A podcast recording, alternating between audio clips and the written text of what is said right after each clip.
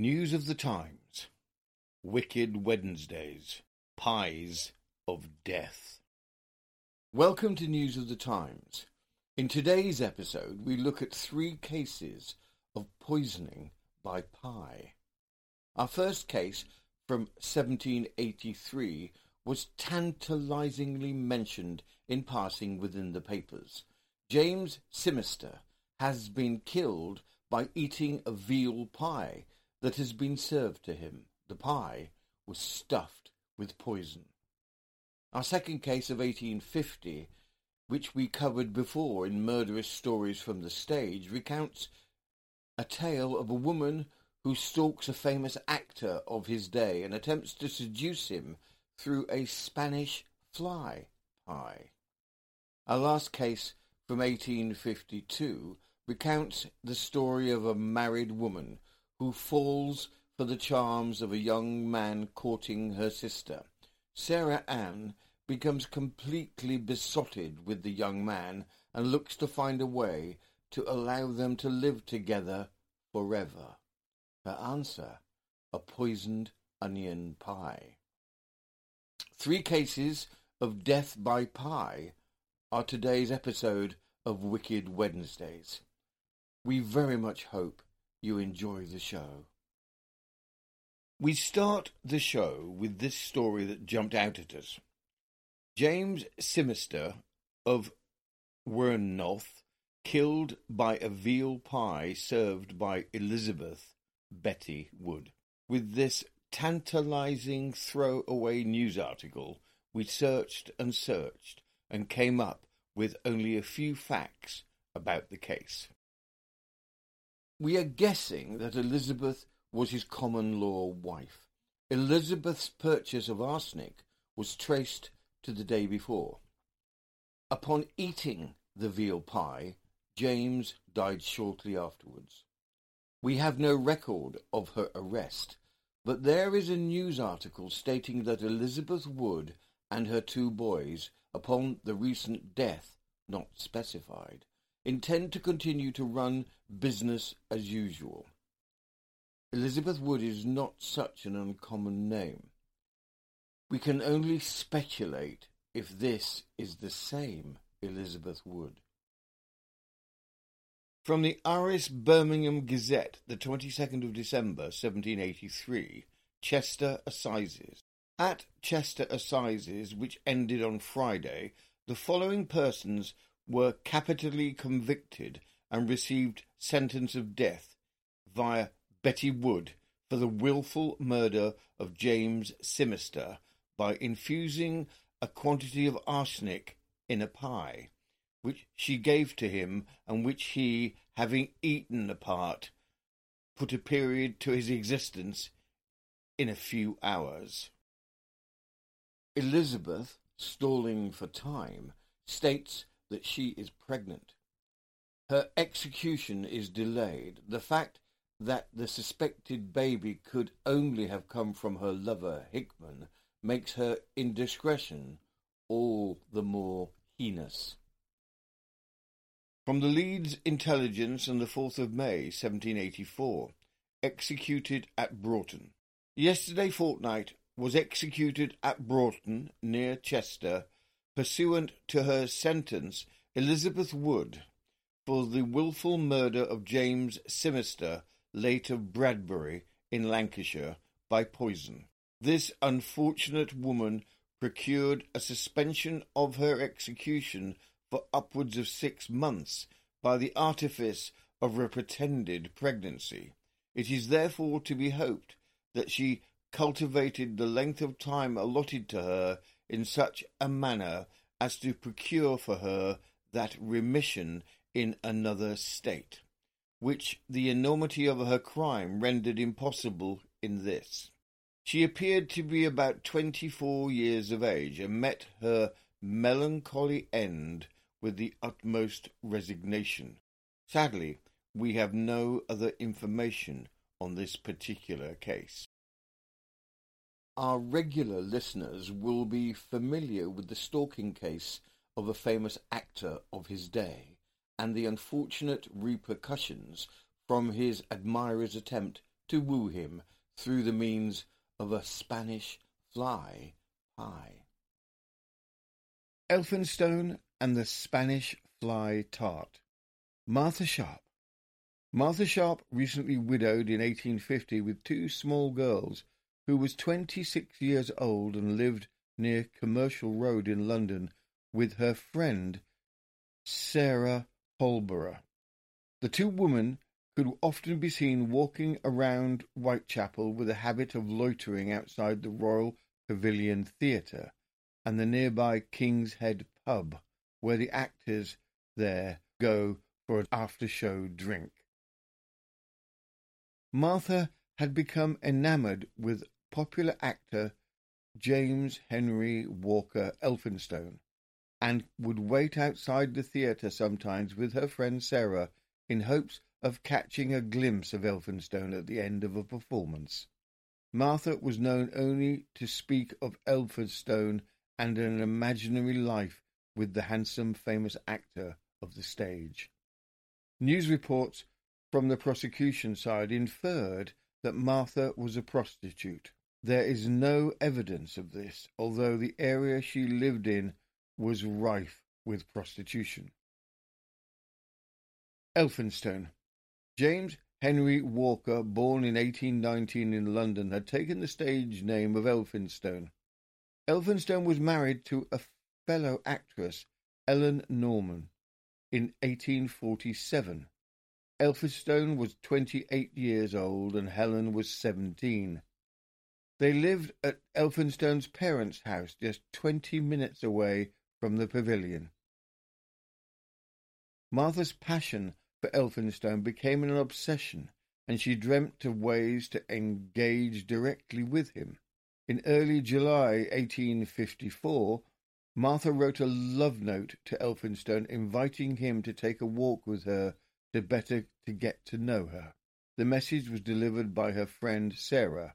Relatively newly married Elphinstone disregarded the note and by all accounts tore the note up. A few evenings later, Martha and Sarah could be seen once again loitering by the stage door, waiting for Elphinstone to appear from his performance and anticipating his acceptance of her invitation. Instead, Elphinstone brusquely stated he had nothing to say to Martha or her friend and walked away. Martha was deeply dismayed and accused her friend Sarah of somehow having upset the object of her passion when she had delivered the note to him. Believing the brush off had been due to some misunderstanding, a few days later Martha and Sarah appeared at the local King's Head pub, where Martha knew Elphinstone was known to go for a quick pint after a performance. Elphinstone, now beginning to feel stalked, politely declined the invitation of the two women to have a drink with them and made a swift departure. Martha began to become desperate. How to get Elphinstone's attention? She decided that what she needed was a love potion. Martha and Sarah visited the local chemist shop looking for a love potion that would make Elphinstone fall in love with her. The only love potion she had ever heard of was Spanish fly, which she requested. The chemist, who kept this in his shop for use by the medical profession, initially refused Martha's request, explaining that he was not allowed to sell it to the general public. Martha was distraught and told her tale of woe of unrequited love to the chemist, who relented. He gave Martha one fly, which was enough for four doses of love potion. Spanish fly is actually a green blister beetle. The beetle crushed was used by the medical profession at the time as an aid to blistering the patient and thought to be effective in drawing out infections. When the substance that caused the blistering made its way through the kidneys into the urinary tract. Swelling would ensue, often causing erections. In Victorian England, Spanish fly was sometimes placed in drinks of unsuspecting victims in a hope that the victim would become overwhelmingly enamored. A little went a long way. Too much Spanish fly destroys the lining of the stomach and could cause kidney failure as the kidneys became overwhelmed for what is in essence a toxin. The tart. Now that Martha had her love potion in her hand, the question arose as to how to administer her love potion to her unsuspecting, hoped for paramour. As Elphinstone had already refused to take a drink with her, her thought was to make him a love tart. Martha purchased a raspberry tart from the local baker's. She carefully deconstructed the tart, taking off the lattice topping and removing the jam. Then she sprinkled the crushed Spanish fly onto the crust of the tart, carefully refilling the tart crust with the raspberry jam and replaced the lattice top.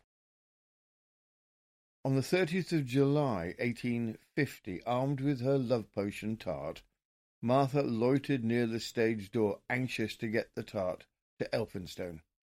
William Davis, a delivery boy from the King's Head pub, arrived with requested refreshments for the performers. Martha begged him to relay the tart to Elphinstone, and he agreed.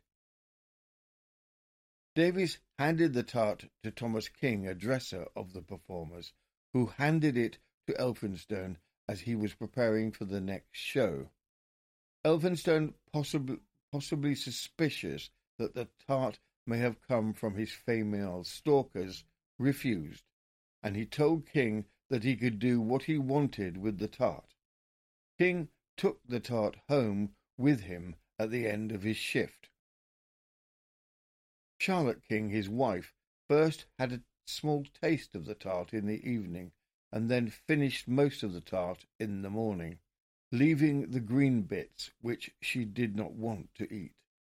Shortly afterwards, Charlotte became extremely ill and began vomiting blood.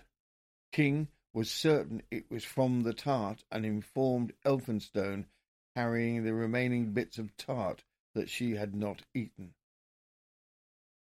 Elphinstone took the residual bits of tart to a local surgeon in Whitechapel, who immediately identified the remaining green bits as Spanish fly. The tart's antecedents were traced back to Martha and her friend Sarah, and the police were informed. The police arrived at Martha's door the next day, where she was arrested on suspicion of poisoning. The tart and the story of Martha's stalking of Elphinstone were presented to the magistrates, and she was formally charged with attempting to murder Charlotte King and James Henry Walker Elphinstone. We'll be back after a quick break. Bloody FM presents Hometown Ghost Stories, a paranormal podcast that investigates a new town every week, bringing you all the hauntings from haunted houses to castles, bridges to asylums, wandering spirits to demons. Over 100 episodes covering different towns all over the world. Tune in to Hometown Ghost Stories live on YouTube every Tuesday night at 9 p.m. Eastern or on any podcast platform and find out if your hometown is haunted.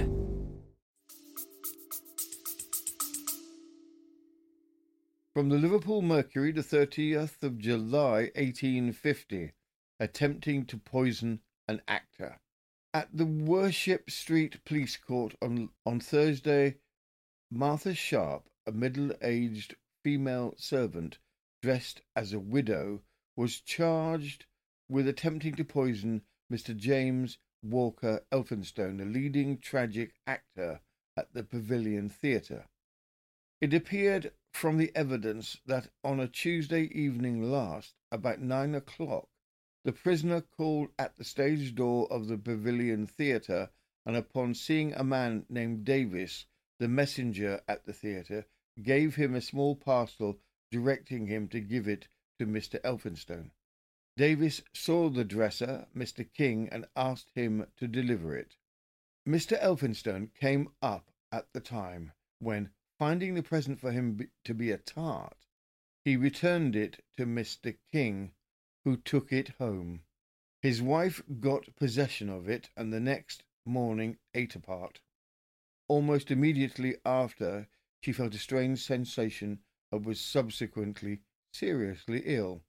Mr. King went instantly with the remaining tart to Mr. Elphinstone, who gave information to the police, who apprehended the prisoner on the previous night. Mr. Elphinstone said that he had only known the prisoner about three weeks. She had been in the habit during that time of annoying him very much by sending messages to him and letters endeavouring to make appointments. He disregarded the whole of them, and when she took opportunities of speaking to him upon his going to his duties at the theatre. Mr. H. Cornelius, surgeon, High Street in Whitechapel, stated that he received the tart from Mr. Elphinstone and that it contained a large quantity of cantharides, the toxic substance of the blister beetle, Spanish fly, which would produce fatal effects. The prisoner said she had sent the tart to Mr. Elphinstone, and the prisoner was remanded. From Reynolds' newspaper, the 4th of August, 1850. Alleged attempt to poison an actor. On Friday, Martha Sharp, who stood charged with having attempted to administer a large quantity of cantharides to Mr. Elphinstone, principal comedian at the Pavilion Theatre, with intent to murder him, was placed at the bar at Worship Street Police Court for final examination. Sarah Holborough deposed that for the last two or three weeks she had been acquainted with the prisoner Martha Sharp, who had been a widow for about six months, and that she had lately lodged in her house.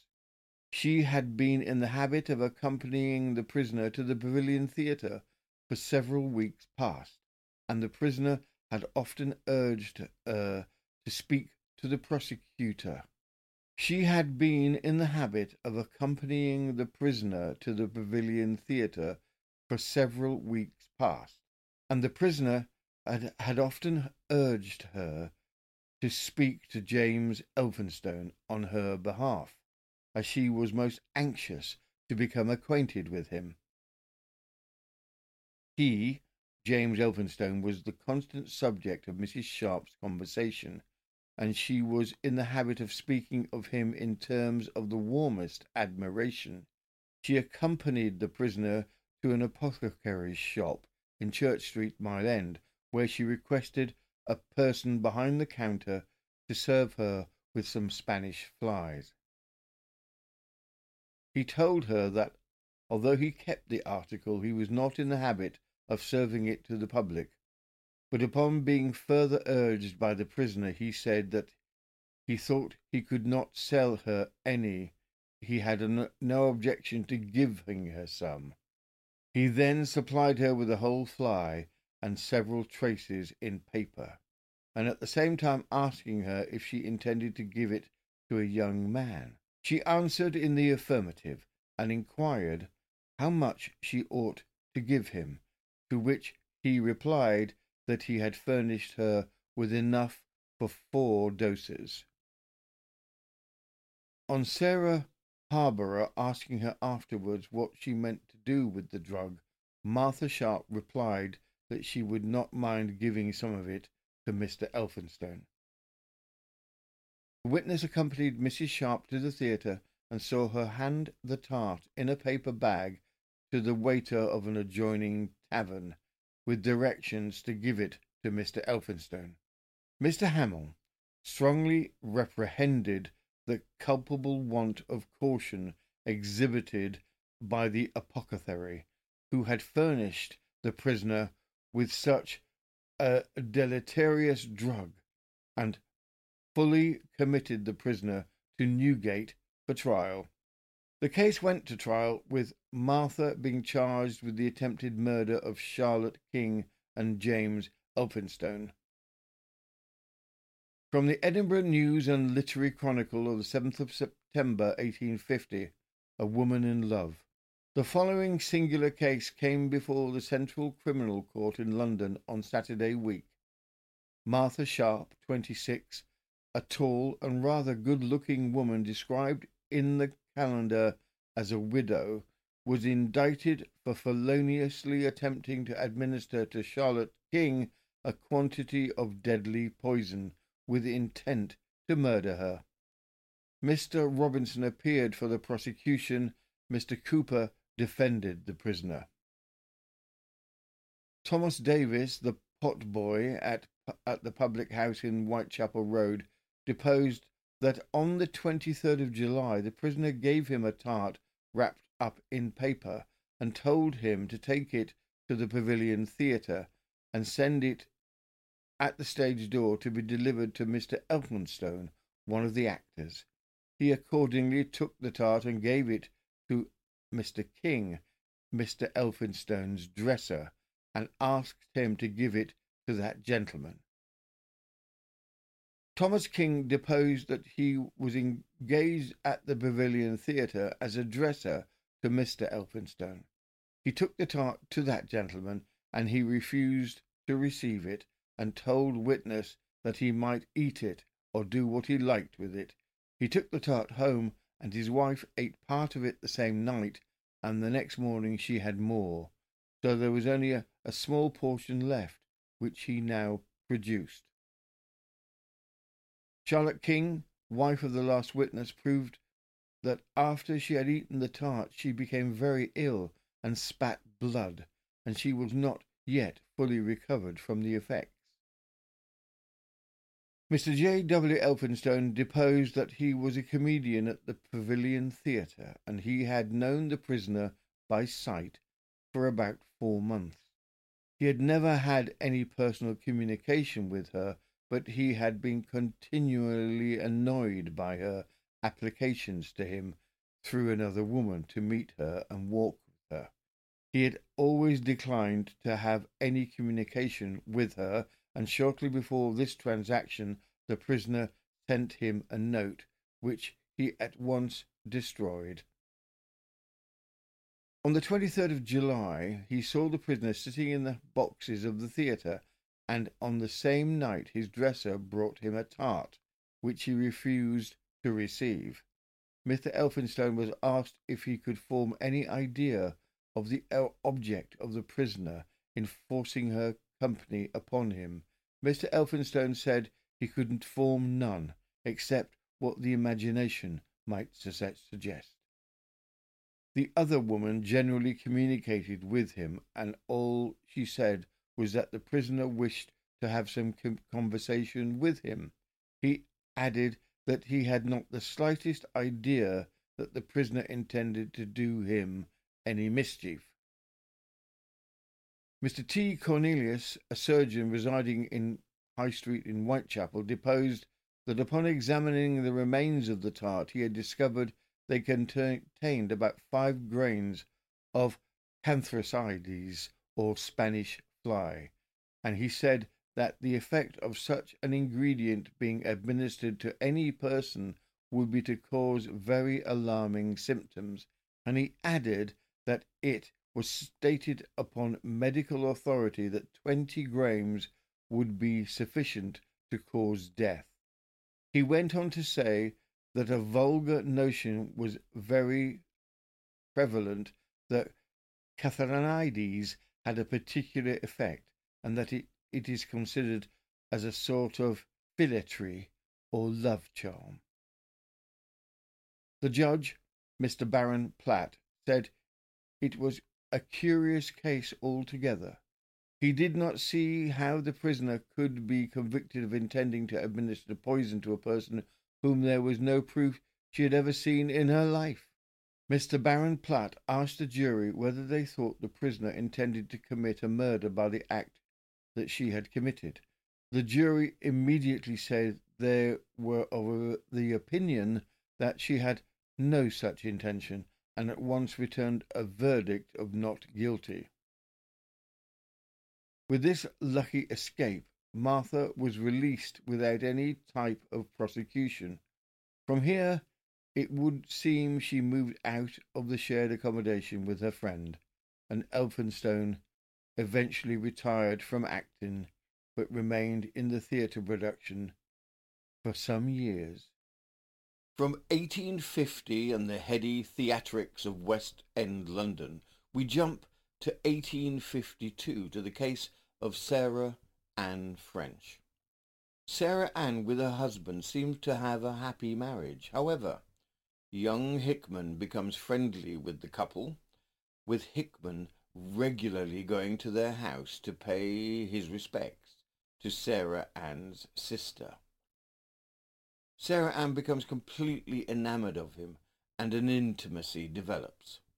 Sarah Ann tries to sweeten her appeal to Hickman by claiming she is in possession of five hundred pounds.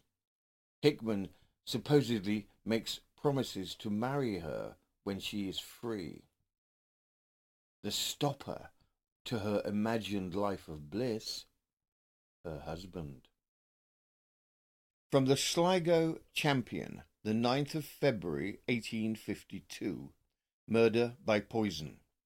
Some considerable excitement has been caused in the neighbourhood of Lewes by the apprehension of a woman named Sarah Ann French, upon suspicion of having poisoned her husband, a labouring man, formerly a resident near the Gun Inn in Chiddingly.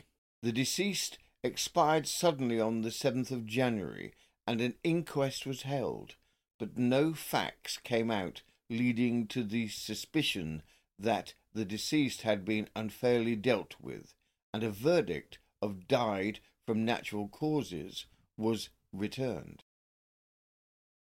From circumstances, however, which subsequently transpired, Superintendent Flanagan, ESC, and Mr. Lower Parochial Constable were induced to enter upon an investigation, the result of which was the apprehension of the widow as above stated. Upon receiving an intimation of what had occurred, the coroner ordered the exhumation of the body with the view of holding another inquest. A jury was accordingly empanelled for that purpose on Thursday week, and a great deal of evidence was given. The inquiry, however, was adjourned till Monday last, when the evidence and other testimony left no doubt that the deceased had died from poison administered to him in his meal by his wife.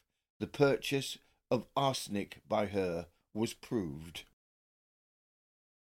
The jury after a short deliberation, returned a verdict of wilful murder against the prisoner, and she was committed to take her trial at the next assizes. The Sussex Advertiser says shortly after the arrival of the prisoner at the station house, she was placed in a private room under female superintendence, but almost immediately afterwards was seized with hysterics, which despite medical aid, continued with great violence for upwards of two hours. Committed to trial, the full story is revealed of her relations with Hickman, her desperation to be with him, and her plan to murder her husband.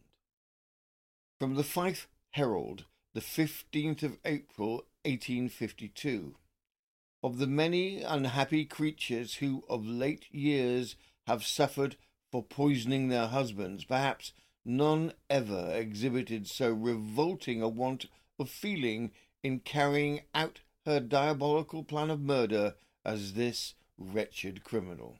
When about twenty years of age and some seven years ago she married the murdered man, who was a farm labourer and a hale, well conditioned young fellow. They had one child, a boy, who at times was exceedingly sickly. A youth of the name of Hickman was in the habit of visiting French's cottage at Chiddingly for the purpose of paying his addresses to her sister. Those visits, however, soon aroused the suspicion of the unfortunate man French, and he expressed a desire that Hickman would keep away. This was not to be compelled. By re- representing that he read such nice books to the little ailing boy, he was allowed to resume his favours from the sister to the convict, Sarah Ann French. She declared that she loved him, sat upon his knee and kissed him, and said she was possessed of five hundred pounds, and asked if her husband died, would he marry her? Half and half kind of answers were given, and it was then becoming evident that she had set about her plan to destroy her husband.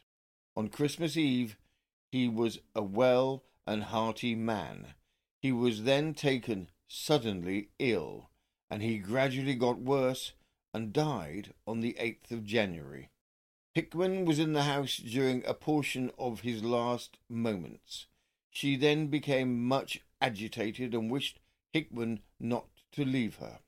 The body was buried, and as she could no longer remain on the spot of her crime, she removed her chattels to another tenement, Hickman assisting her.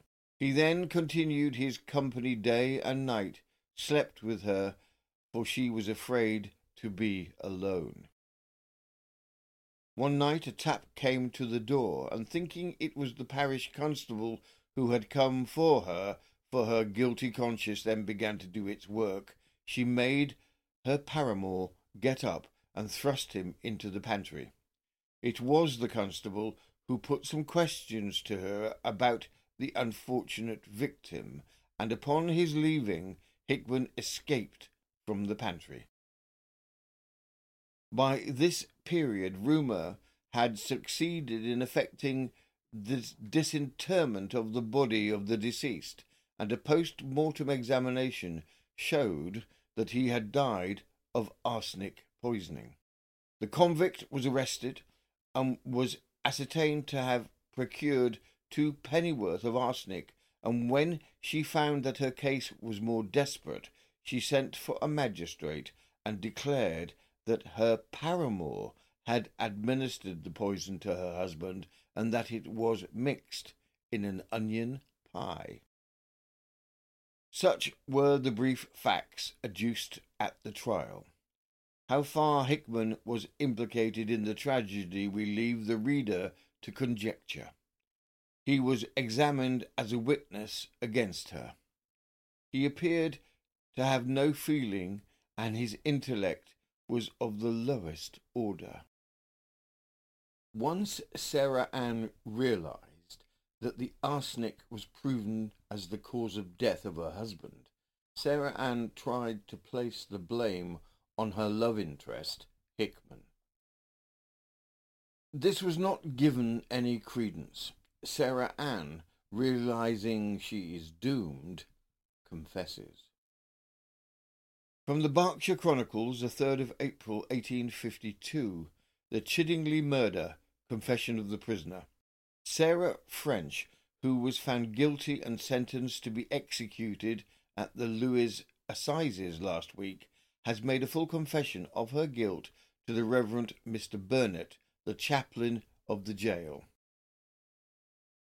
She states that she and her husband were not happy together and that she had formed a strong affection for the young man Hickman, and knowing that they could not come together during the lifetime of her husband, she resolved upon doing away with him.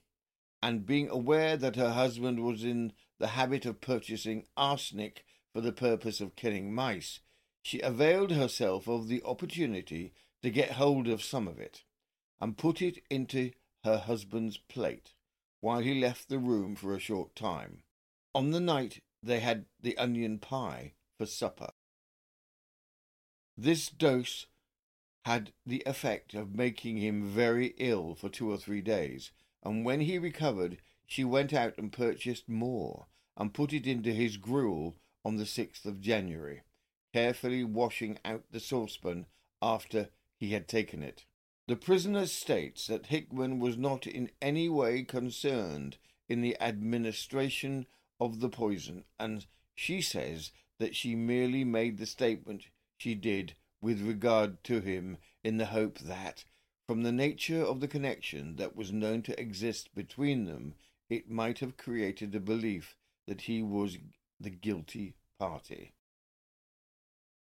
She also says that after her husband's death, he appeared very unwilling to carry out his promise to marry her, and she was afraid that he would have abandoned her, particularly when he discovered that there was no foundation for a statement she had made that she was possessed of five hundred pounds.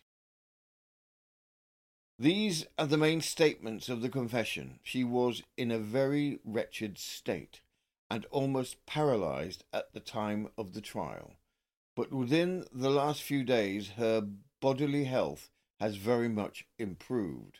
The execution is fixed to take place next Tuesday. She appeared greatly agitated and excessively weak, and it was a matter of doubt whether she would be able to proceed to the drop on foot. Calcraft, the Old Bailey hangman, having pinioned her, a procession was formed, and the miserable woman was led to the scaffold. Judging from her appearance, it would almost appear that at the last few minutes she was unconscious of what was passing. The executioner, with his usual alacrity, adjusted the rope and cap. The bolt, in the course of a minute or so, was withdrawn, and the miserable woman was launched into eternity. From the Fife Herald the 15th of April 1852, the execution of Sarah Ann French. On Saturday, Sarah Ann French, who was left for execution at the Lewes Assizes for poisoning her husband, underwent the last penalty the law had to offer on the drop front of Lewes County Jail. After being condemned, she had almost to be carried away from the dock, and this prostrate condition she continued for several days. A difference of diet and the close attention of the medical and other authorities of the jail somewhat restored her. The chaplain of the jail also succeeded in bringing her mind a more befitting bearing, and during the last few days of her life she exhibited much composure and resignation of mind. She expressed a desire to see some of her relatives before she left the world, and in the early part of the week she was visited by two or three of them. Appeals to the new Secretary of State on behalf of condemned criminals having been pecuniarily successful this assize, it was anticipated by the anti capital punishment people of the district that the town would be spared the scene of attending a public execution. The character of the criminal's crimes, however, prevented any mercy being shown to her, and on Wednesday afternoon the High Sheriff received the warrant directing that the law be carried into effect. On Saturday morning, numbers of country folk kept pouring into town. The strict regulations enforced by the jail authorities on such occasions prevents giving any account of what occurred within the walls of the prison.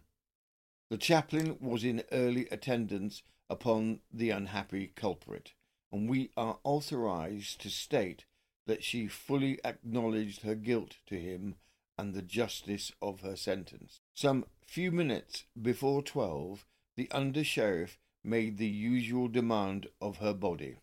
The wretched creature was then informed that the time had arrived for her sentence to be carried out.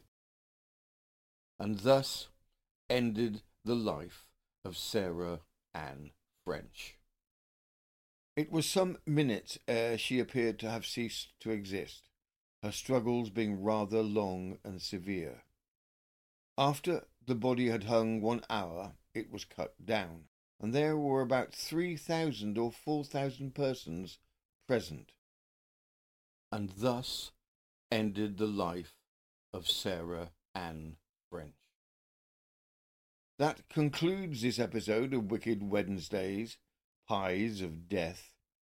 We really hope you enjoyed the show. If you did enjoy this show, we would be grateful if you could like or subscribe to our channel. We are passionate about historical crime and do our best to present interesting cases from long ago that go beyond the usual fare. For our listeners and subscribers, thank you. We so very much appreciate the many supporters and subscribers who have helped us to build this channel.